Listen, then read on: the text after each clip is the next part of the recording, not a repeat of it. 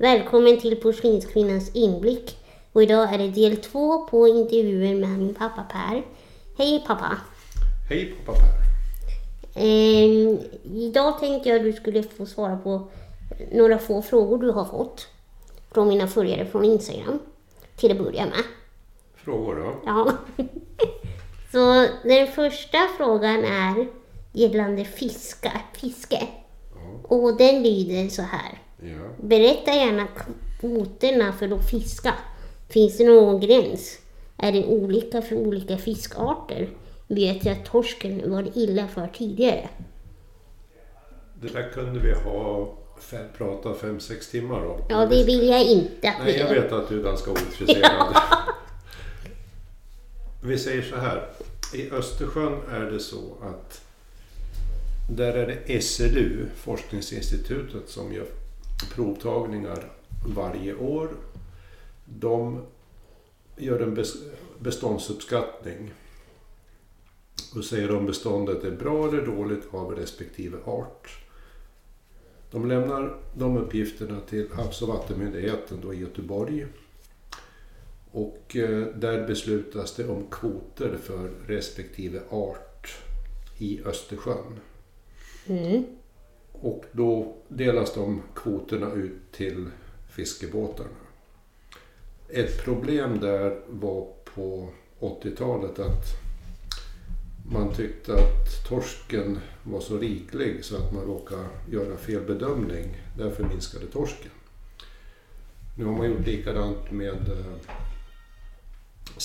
strömming och skarpsill. Man har räknat fel och eh, delat ut för stora kvoter till det här trålfisket. Så det är inte trålarna som gör fel som alla säger och det står i media utan det är SLU som har givit fel rådgivning till HaV. HaV har delat ut för stora kvoter. Så trålfisket gör absolut inget fel utan det är bara klantigt av SLU att man inte förstår vad man håller på med. Man har inte räknat med dödlighet och skarv, den här fågeln som äter upp en svart sjöfågel som lever på fisk. Då. Den konsumerar tusentals ton fisk i hela Sverige och Europa. Och sälen äter också många tusen ton. Så det är Östersjön. Och i insjöarna där finns det inget kvotsystem överhuvudtaget. Utan där eh, finns det minimimått på varje art. Som lax, öring, gös och gädda. Men där finns det inga restriktioner hur mycket man får fiska utan där får man fiska hur mycket som helst utan någon som helst eftertanke. Och det är helt förödande för att skarven äter upp föda, födofisken till de större fiskarna och väldigt högt fisketryck. Så det gör att fångsterna i de stora sjöarna har minskat dramatiskt under de sista 20-25 åren. Så att fiskbestånden har pro stora problem. Så att idag importerar vi 85 procent av all sjö och havsmat. Alltså 15 procent kan vi endast åstadkomma själva. Så det är, det är allvarligt, kort sagt. Där fick vi en hel del information. Det, är en sammanfattning som inte, man får inte skriva det i media. Nej, Så därför var det bra att jag kunde ta det. ja exakt. För du tycker om att prata om Nästa fråga. Ja, precis. Eh, ja, pappa, du kan väl berätta lite om eh, när du började fiska. Hur gammal du var och när du kände att det här var det du ville göra. Farfar gjorde det här också. Jag är femte, sjätte generationen i det här området och i mitten av Mälaren här. Och jag bestämde redan när jag var sju år att jag skulle börja på fiska. Första båten köpte jag när jag var 12 år. Det var tidigt. Och jag tyckte skolan var jättetråkig så att efter halva nian då hade jag väl i princip tröttnat på fisken. Eller på skolan. Ja. Och började fiska lite smått då. Vart egen företagare när jag var 18. Mm. Så det är alltså 45 år sedan. Då kan man räkna ut hur gammal jag är idag. Typ. Så jag började fiska på pappas vatten. Och sen eh, fick jag lite mera vatten för man arrenderar eller hyr fiskevatten om man inte har förmånen att äga fiskevatten. Och på den vägen är det så att jag har fiskat alltså i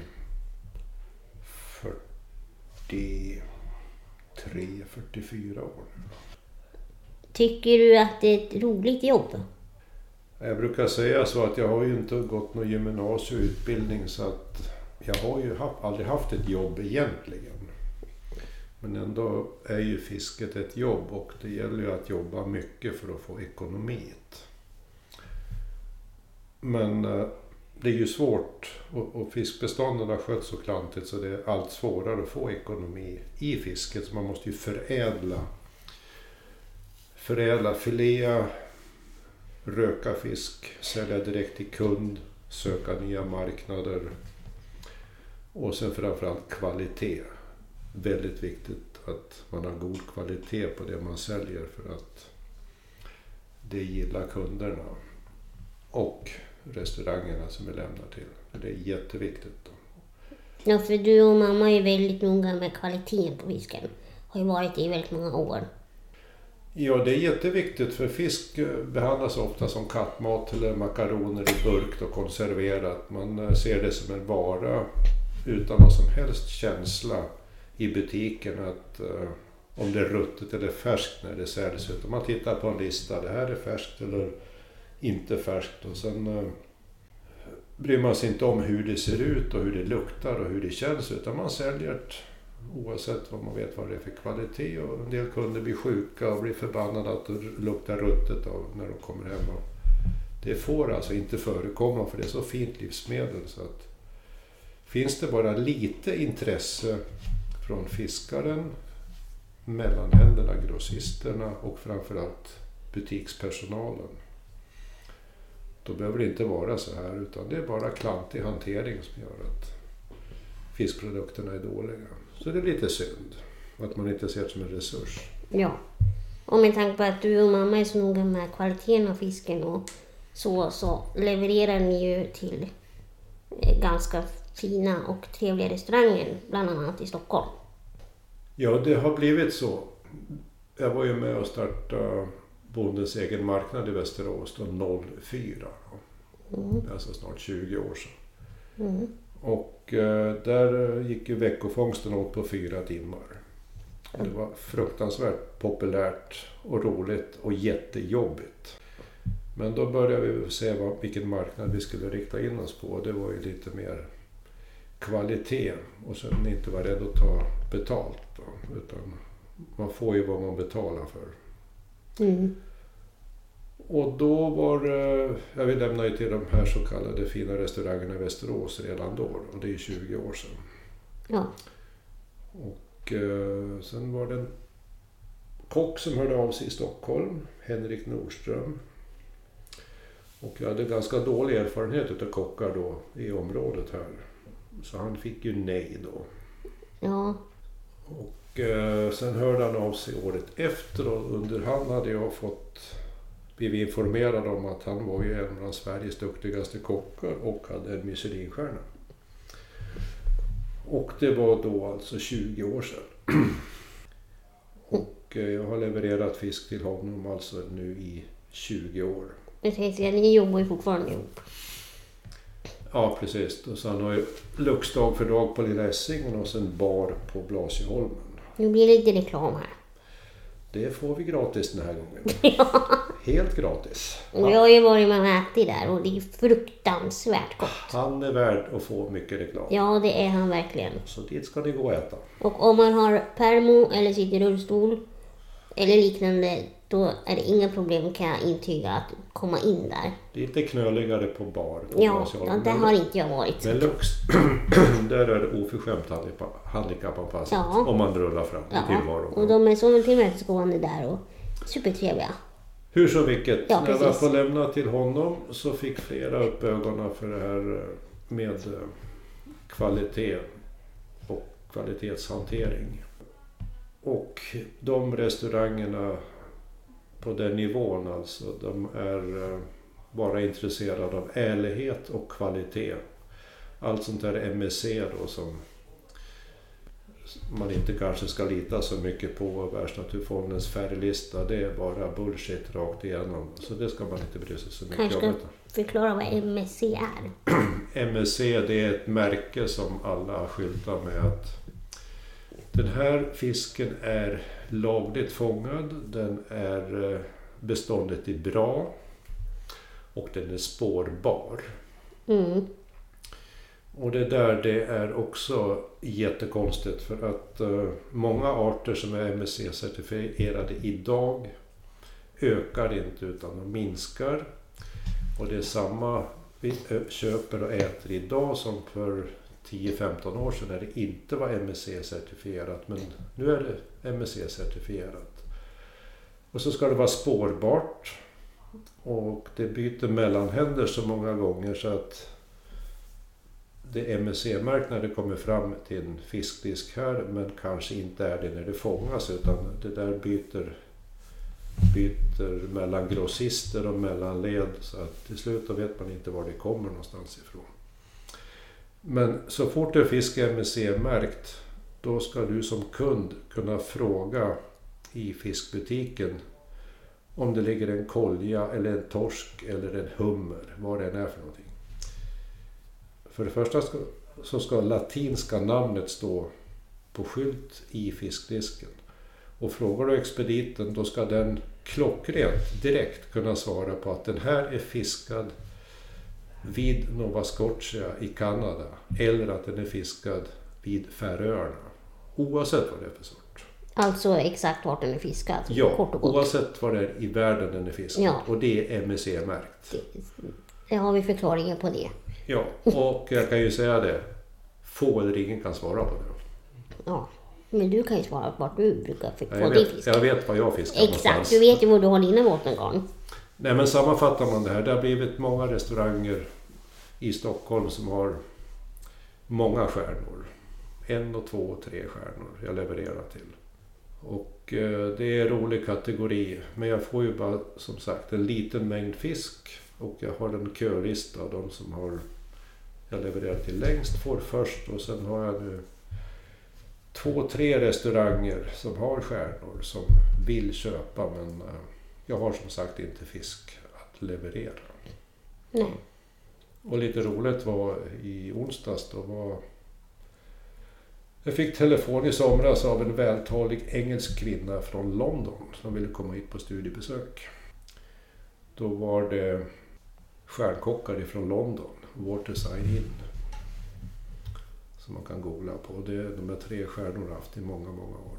Så de var här och besökte oss i onsdags. Det var väldigt roligt. En av världens mest kända kockar. Nej, och det studiebesöket där, det, det var roligt för att eh, det är kul att träffa träffa väldigt duktiga människor och det här med kockyrket alltså, det är imponerande. Spela fotboll och spela ishockey, ja det är väl en sak att vara duktig och bli miljonär men det här med kockyrket, det tror jag svår, få förstår hur oerhört svårt och komplicerat det är Ja. kreativitet. Springa runt och sparka på en boll, det kan ju vem som helst göra. Men ja, inte jag. nej. Men där är det ju frågan om fysik och lite talang. Ja, men det det här kockyrket alltså, det är fantastisk kreativitet och svårt att komma någonstans. Ja. Så att vi brukar faktiskt vara på samma nivå, för de är nördiga med sin mat och jag är nördig med fiskkvalitet, så vi brukar komma väldigt bra överens. Det kan jag instämma med. Det är roligt. Med din nördighet i fisk. Nästa fråga. Vart jag törstig också. Ja, Nästa fråga. Har du någon gång tänkt att någon av brorsorna eh, har velat jobba som fiskare? För jag har ju tre bröder. Ja, du Andreas, tänker närmast Alex. på dina bröder, för att jag har ju ingen nära bror. Nej, nej, jag tänkte mest på mina bröder. Ja. Alltså dina barn. Ja, en fiskar ju. Ja, det är Alex. Försöker så gott det går. Då. Men det är ju ett jätteproblem för att Han är, de som började fiska efter 2007 när ålrestriktionerna infördes i Sverige tappar ju väldigt stor del av inkomsten. För att i media, det säger ju alla då att ålen är utrotningshotad. mm, Ja visst, den har problem i Sverige då. I Europa. Och Nordafrika har haft. För det är samma art alltså som finns i hela Europa. Och Nordafrika och he- hela Medelhavet. Den började minska på 50-talet. Och nu skyller man fisket, som man alltid gör, för alla problem. Men man har konstaterat nu att det är stora mängder ål, för den kläcks ju alltså i Sargassohavet norr om Kuba. Den kläcks där och sen följer ynglen med Golfströmmen till Europa. Och sen eh, växer ålen upp där den tycker det är skönt och behagligt att ha käk och sånt i någon flod eller sjö eller kustområde i Europa. Och när den är könsmogen efter 20 till 40 år då känner den det att nu är det dags att simma till Sargassohavet. Ja. Det tar ett år för dem ungefär. Och simma dit. Simmar dit och så gör de nya ålar och så dör de. Jäkla tid att få simma Och då är kretsloppet utfört. Alltså. Och nu har man konstaterat att det föds, eller det föds väldigt mycket ålyngel fortfarande i Sargassohavet. Men det är färre andelar som kommer fram till Europa. Så det, det har blivit en störning i Atlanten så ålynglen kommer inte hit lika många av de som är kläckta som det var tidigare. Då. Så ålen har minskat i Europa och sen okontrollerat fiske har varit. Och sen äter skarven då upp ofantliga mängder ål och fisk. Då. Så att, och sen vattenkraftverken tuggar i sig då också väldigt stora mängder. Och det är grundproblemet med att de yngre får inte fiska ål för den ska skyddas och man tror att stryper man fisket då räddar man ålen men det är helt fel. Men han fiskar övriga arter och övriga arter har också svåra eh, problem för de minskar på grund av skarven och klantig förvaltning. Men han gör så gott han kan men det är jättesvårt. Det är svårare för han än vad det har varit för dig. Ja, betydligt för att fram till på 80-talet då var sjöarna fiskrika. Idag är ungefär 70 procent av fiskbestånden försvunna i de stora sjöarna. Men SLU, Som står för... SLU utför all forskning. Då. Och Havs och vattenmyndigheten och länsstyrelserna tycker bestånden är jättegoda och allting är toppen. Och det, det får man inte kritisera. Och det är därför jag säger det nu. Att, att det är viktigt att det kommer ut för media skriver inte om det här grundläggande. Då. Det hade kanske varit bra om alla de från de myndigheterna ser hur verkligheten är i fisket. De bryr sig inte så mycket om det för de har väldigt goda tjänstemannalöner och de är mera intresserade av att vara kvar på sitt jobb än att utföra sitt jobb. Ja, men jag menar om man ska se verklighet. Jag tycker främst synd om de som är unga, barn och ungdomar idag. Ja, Och behöva leva i en död natur för det är inte riktigt sunt. sunt när man vet vad problemen är. Man, man bryr sig inte om det. Då. Nej. Då har vi nästa fråga. Det var ett långt svar på en fråga om vilka av dina söner skulle fiska. En fiskar och två fiskar inte. Nej. Där var det korta svaret. Ja, men det är inget roligt svar. Nej, det är Vart jag törstig. Ja. Då har vi nästa fråga. Så roligt. Så går vi in lite på mig här, för nu Nu tycker jag vi har pratat färdigt om fiske. Ja, det tycker jag. För jag tycker det är så otroligt ointressant. Men det vet du redan. Ja. Vad tycker du mina bästa egenskaper är? Har du några? Ja men snälla Nej. Så här, Det- det- det här, sån här relation har jag och pappa. Dina bästa egenskaper? Det här ska bli kul att höra för det har jag aldrig hört han säga förr. Det är väl det att du vill ju vara som alla andra, har ju alltid velat. Du har ju sett och eh, allt eh, när det är tjejer som dansar och hoppar och skuttar och gör gymnastik när du var mindre. Då har ju du, vel, du har ju velat gjort det. Ja, Vilket inte har varit praktiskt möjligt. inte direkt nej. Eller till och med spela fotboll kanske du har gjort. Det har Eller klättra i berg eller allt sånt där fysiskt. Men eh, det har ju alltid synts på dig när du var liten att det där vill jag också göra. Och hur såg det ut? Hur syntes det? Ja, det syns att du sitter och du satt och funderade. Att så där kommer jag också vilja göra. Och det syns så tydligt. Ja. Och det som, som du har, du har ju förstått med tiden och just uppväxten och relationer och man funderar ju, det gör man ju även om man är gående och springande. Mm. Relationsproblem och sådär. Ja, det funderar jag mycket på. Ja, och det är väl helt naturligt. Det gör ju även normala människor trots att man inte har något problem. Då gör man ju problem som inte behöver vara problem. Ja, det kan jag instämma med. Klämmer fingret i en dörr, det är inga problem. Det gör förbannat ont en stund, men det är inget problem. Det går ju över ganska snabbt. eller repa på bilen. Det går också att laga. Man snackar om miljöförstöring nu. Det är, inte, det är naturliga variationer. Man gör problem av, ingenting. Ja, men nu snackar vi egenskaper här. Och det där har gjort att du har ett sanslöst tålamod. Ja, det måste jag erkänna att Du, jag har. du har lärt dig det att det hjälper inte att stressa. Taxin den är en halvtimme sen trots att han skulle komma i tid. Flyget skulle komma då eller vi skulle komma hem då. Aj då, ett dygn försenat. Det är bara att ta det lugnt och vänta. Ja, det är van vid att vänta. Och nu när vi skulle spela in det här då var det ju ett litet avbrott. För då var det ett avbrott för det var en som jag var tvungen att avbryta. Ja, Och då var ju du tvungen att vänta. ja och då vart jag fruktansvärt irriterad. Ja, Mm. och det förstår jag. När man blir avbruten. Nej men alltså man sammanfattar det. Du har lärt dig det att ha tålamod. Så det är jag otroligt imponerad av. Att kunna ha tålamod fast man har myror i kroppen. Mm. Jo tack, det kan jag instämma Och stå ut med dumma jävla kommentarer av dumma människor som inte fattar. De är intelligenslösa. Ja, Sånt är otroligt Frust- fascinerande att du står ut med. och frustrerande Ja. av dess Men like. du visar inte det utan du vänder bakhjulen till och så drar du därifrån. Utan att, ja men du kan ju inte göra något annat. Nej, men ni har ju också lärt mig att det hjälper inte att bli irriterad. För är man så dum som man ställer en dum kommentar då är inte den människan värd att överhuvudtaget prata. Nej, inte alls. Så det är väl det att ta skit och tålamod. Det är du imponerande på. Ja, jag får ju mycket skit. Ja visst.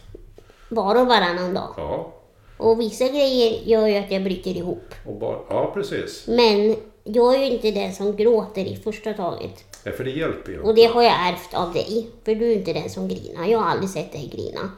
Ja, Mm. Känslor, det, det är inte... Det är inte värt att prata om. Nej, Tycker det, du? det hjälper inte så mycket att hålla på och böla hit och dit. Utan Nej, men ibland kan det vara skönt att få ur sig sånt. det kommer ju naturligt om det, man är behovet av det. Det är ju självklart. Ja. Men om man inte är behovet av det så är det ju...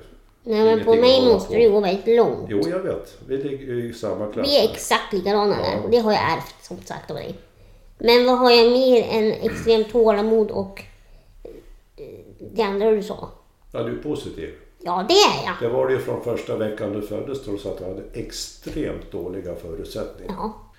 Och det var ju det som vi såg då, att du hade glimten i ögat. Trots att inte någon visste någonting på lång tid hur det skulle gå. Nej. Men det syntes att du hade glimten i ögat då. Så, att, så jag tänkte från början att det här är inte bra. Men glimten i ögat fanns där och är man positiv, då brukar det gå vägen. Men är man negativ och klagar jämt, då brukar det sluta jävligt illa. Ja, Det svor jag. men det har ju du gjort redan. Två gånger till och med. Mer än två gånger. Ja, tre kanske. Ja. Ja, men det bjuder jag. Nej, men det här med att du sa att jag har tålamod. Eh, jag har ju extremt mycket kontakt med till exempel Försäkringskassan. Kan vi ta som exempel. Och de måste man ju ha, ursäkta, förbannat tålamod med. Och jag blir irriterad bara jag hör ordet, eh, namnet Försäkringskassan. Hur man kan liksom trycka ner personer så förskräckligt. Och att man ska behöva gå igenom så mycket vad heter det? Koller, att man ska liksom bli kollad. Lek med tanke det här med personlig assistans. För det är ju väldigt stort idag. Alltså att man ska behöva bli... Vad heter det pappa? Det, det, det har ju... Jag får inte... Nu, Nej, jag är så jag irriterad nu så jag får inte ens fram orden. Då är man där igen med tjänstemän. De är mer intresserade av att behålla sitt jobb än att utföra ett bra jobb. Det är bara sån sak att man kan överhuvudtaget alltså ställa den här kränkande frågan att Jaha, är du, är du fortfarande handikappad? Ja, Har den det, inte, har frågan, det inte gått över sedan förra året? ja, den frågan har jag fått. Varje år Ja, får du den frågan. Jaha, är du fortfarande rullstolsburen eller rullar fram? Jag har fixat intyg till det. ja exakt. Och de där förbaskade intygen. Och läkarna de är frågande och tänker varför frågar de det? För det här är ett livslångt handikapp. Mm. Och det är väl alla typ som man amputerar ett ben. Och det är inte så att benen växer ut. Benen växer ju inte ut igen. Nej, precis. Och då gör man sig ju bara dum som tjänsteman och frågar. Jaha, har inte benen växt ut i år? Mm, nej. Det är så fruktansvärt kränkande och intelligenslöst. Alltså.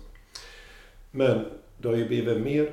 Ja, så har de ju lurat dig, men det, det behöver jag inte gå in på. Så att, Nu kommer ju folk undra vad du menar med det. jo, men du, du har ju du varit ju vilseledd förut och Ja. fram och tillbaka. Men det, det behöver vi inte gå in på nu. Så att, och där beror det på att det var okunniga tjänstemän som var mera noga med att, att deras jobb skulle skötas än att de skötte sitt jobb. Och sen att pengar, allt handlar om pengar. Ja, självklart. Och i slutändan grundar det sig på att det har varit så mycket mygel inom assistansbolagen sista åren här, eller tio åren. Mm.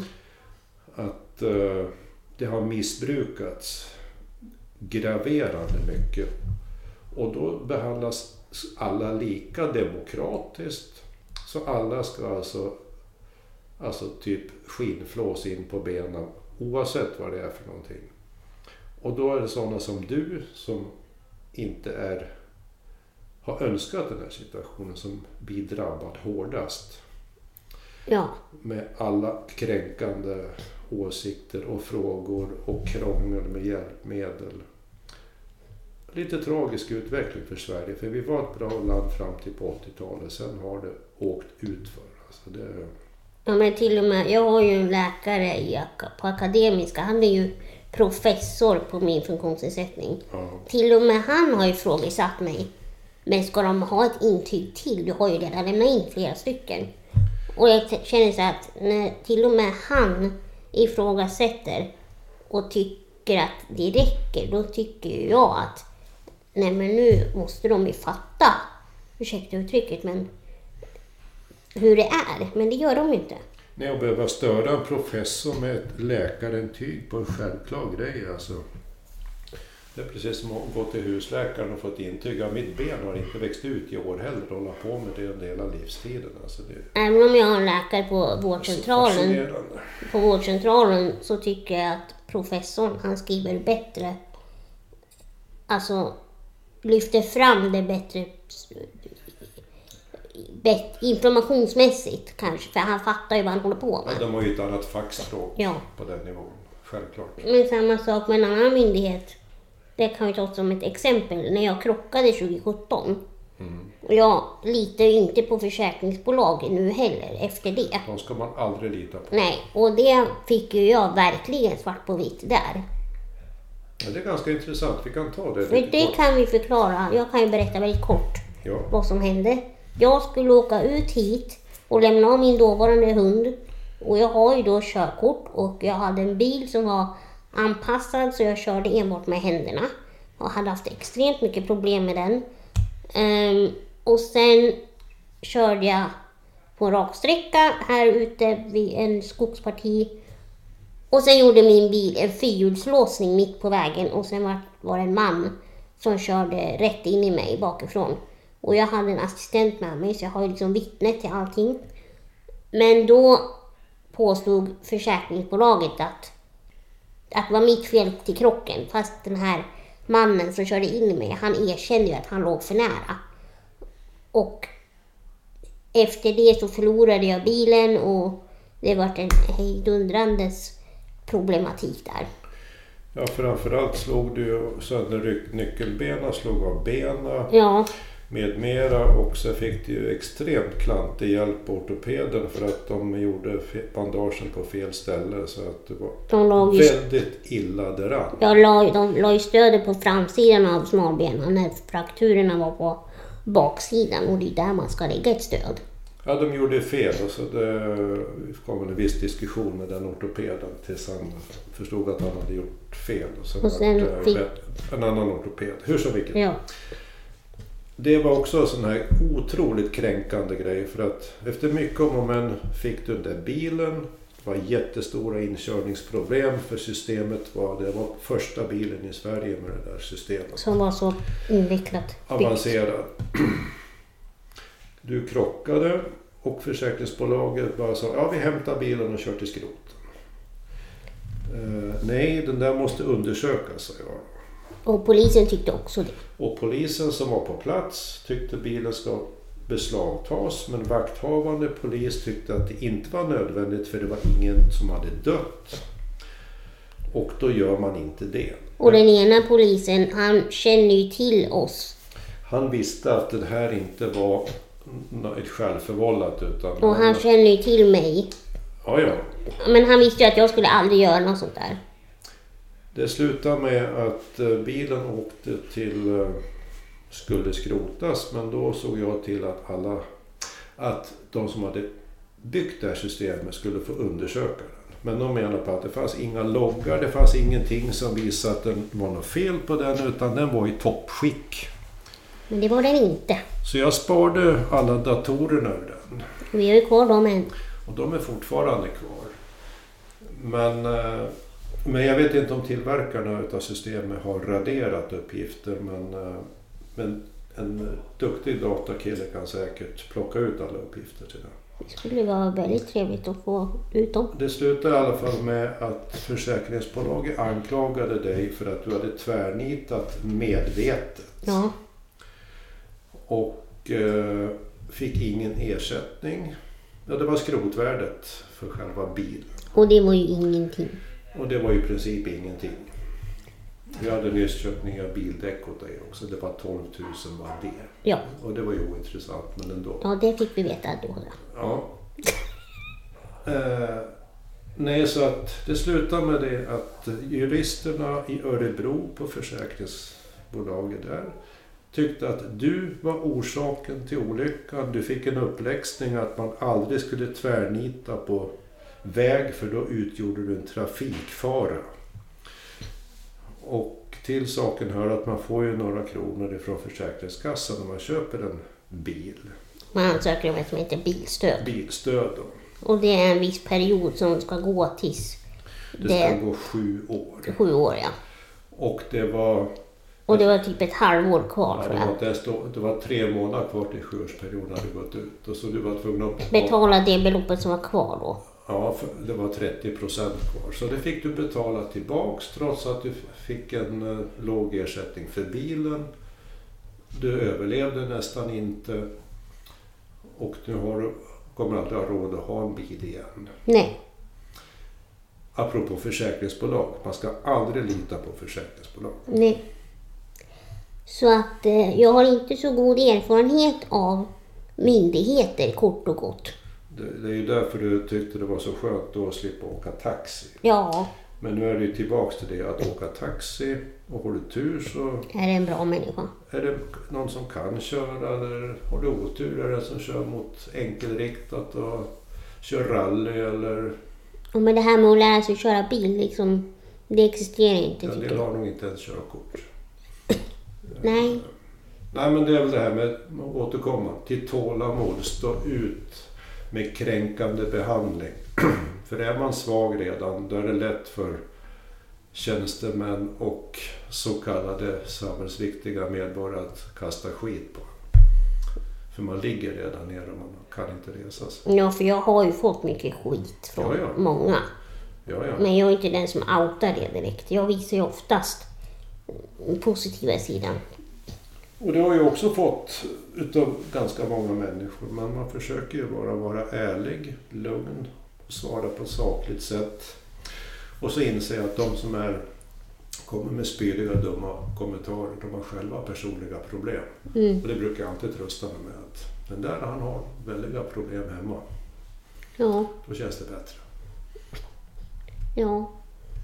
Och jag har ju svårt ibland att erkänna att det är något som är liksom fel till andra. Jag visar oftast den glada sidan. Men de som verkligen känner mig, de ser ju igenom förbi det där facet. Du kan inte sitta så där långt bort. Och jag kan. Men, Nu fick jag närmare. måste- Golvet lutar bortåt. Jag gjorde som sagt, som jag sa tidigare, en frågeformulär på Instagram där mina följare fick ställa en fråga om till dig. Eller hur? Ja. Ja. Tänkte så att du- folk hör att du lyssnar på vad jag säger. ja det Och då var det en som undrade... med ena örat. Ja. Eh, Det var en som undrade om du tycker att du och jag har en bra relation. Ja, det har vi väl. Vi är ju släkt. Nej men, så här håller han på som sagt. Det är hans skämt. Bra relation. Ja, hur, hur benämner man det? Ja, vi kan ju prata med varandra. Ja, uppenbarligen. Nej men, alltså. Kolla, Nej, nu vi, är vi här. har väl en normal relation. Vi har ju en far och Ja, ja. dotterrelation. Ja, och det har väl alla far och döttrar. Man har en relation. Och jag har inget annat att jämföra med, för jag har ju bara en dotter. Så det är en väldigt konstig fråga för mig att svara på. Ja, men om vi säger så här, vi har ju inga problem. Och jag har ju till exempel inga problem att prata om det med dig. Nej, Om jag mår dåligt eller till exempel behöver hjälp om jag har ont någonstans. nej. För du är ju min doktor nummer ett i första hand. Ja, en del saker har jag ju lärt mig med det här att spjälla och se exakt ungefär var det har ont någonstans Ja. och inte ont och vad man ska göra och inte göra. Exakt. Och sen om jag behöver någon hjälpmedel som behöver lagas, då pratar jag ju först med dig. Ja, För du gör det ju enkelt, du gör det inte så komplicerat. men man behöver inte göra det. Nej, exakt. Så vi har ju en bra relation. Ja, ja, Ja. Och det har jag med mamma också. det tycker jag. Men som sagt, jag har ju bara en dotter så jag har ingen att jämföra med. De där andra grabbarna, ja, alla är olika individer. Ja, det är vi ju. Och alla har man ju olika kommunikation och samhörighet med för att alla växer ju upp åt olika håll. Man Ja. utvecklas ju. Så det är ju arv och miljö som man formas av. Precis. Så den där svå- frågan kan inte jag svara Du på. tyckte den var jättesvår. Skit. Det var... Den var skitsvår tyckte du. Och nu är vi här och pratar känslor igen. Ja, det ska man undvika. Nej men pappa. Nej men alltså det, det är en jättesvår fråga. Som sagt, jag har inget att jämföra. Jag gör det jag behöver göra. Så gott jag kan. Mm, och det gör du bra. Ja, Jag byggde ju det här huset för att vi skulle kunna bo kvar. Ja men det har ju inget med vår relation att göra. Jo, det har du väl. Jag har det. Ja, för du är ju familjemedlem och då gör man ju vad man kan för att familjen ska fungera. Ja, jo det är sant om du tänker på så sätt ja. Ja, det är ju en helhet. Det vart en allvarlig blick här på mig. Ja, nu vart jag trött. Ja, jag ser det. ehm, och sen var det en annan som undrade Jaha. Eh, nej men, eh, vilket stöd hade du som förälder behövt få under uppväxten? Säg det där igen. Vilket stöd hade du som förälder behövt få under uppväxten? Hade jag som under min uppväxt, eller under din uppväxt. Jag förstod inte, men det står, hon hade skrivit så. Jag fattar inte frågan. Men Du kan svara på det du tror att hon undrar. min uppväxt, då jag växte ju upp själv. Ja, Så det var ju naturen, jag var ute jämt. Förutom när man var tvungen att gå i skolan. Och det var ju en pina. ja det älskade du. Något. Eh, nej, det var inget kul. Nej. Men det är bra att lära sig, räkna och skriva. Ja, det kan du. Med penna. Ja. Men Datorer, det är bra men det är väldigt överskattat. Man ska uppskatta papper och penna och böcker. Ja, För det är en bestående information. Så det är bra att jag lärt mig det i alla fall. Ja, man använder en penna ja. Så stödet där, det tror jag inte har gjort från eller till. För jag hade inget speciellt stöd för att klara vuxenlivet. För där går man ju på törnar och man lär sig att man inte så många... Det finns fantastiska människor som man kan lita på och långa relationer och partnerskap med. Och många av dem visar en falsk sida som bara vill utnyttja en. Under din uppväxt, Mm. det var värdefullt då när du kom till Astrid Lindgren och det fanns en grupp med människor då som de hade börjat med just då. Så man fick träffa likasinnade föräldrar som hade hamnat i situationen att få handikappade barn. Och i ditt fall var det ju så- sådana som var bensköra. Ja, jo. Med tanke på att det är det jag Så har. då, först trodde man att man var själv i Europa och att ha porslinsbarn. Men sen visade det sig att det var ju, fanns ju flera i Sverige. Utspridda självklart. Och sen visade det sig att det finns i Europa och det finns i hela världen. Så då ser man ju att då är det ju inte så ovanligt när det finns ett antal många tusen i världen. Nej. Så det var en tröst. Och de människorna i, runt dig när du du? växte upp. Jag måste ju flika in här. Innan jag fick veta att det fanns fler som hade samma som mig. Ja. Då trodde ju jag att jag var den enda i Sverige som hade det här. Jag kommer inte ihåg hur gammal jag var. Jag vet inte om du minns det? Jo, men det trodde ju vi också.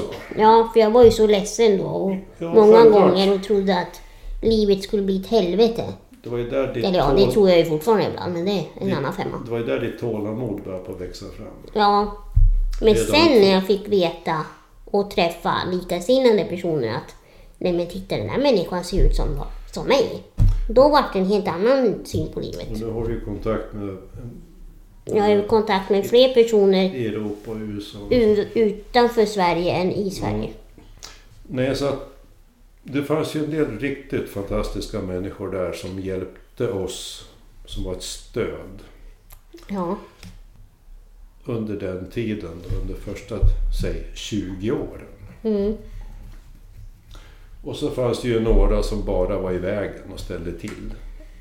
Inte många tack och lov, men eh, det har ju dykt upp sådana som är absolut inte gör sitt jobb utan de är det där mer för jobbet. Eh, Inte för att utföra ett jobb som gynnar dig på något sätt. och det har vi märkt många gånger. Jo, det, Än det, idag. det, blir, det blir lite vanligare.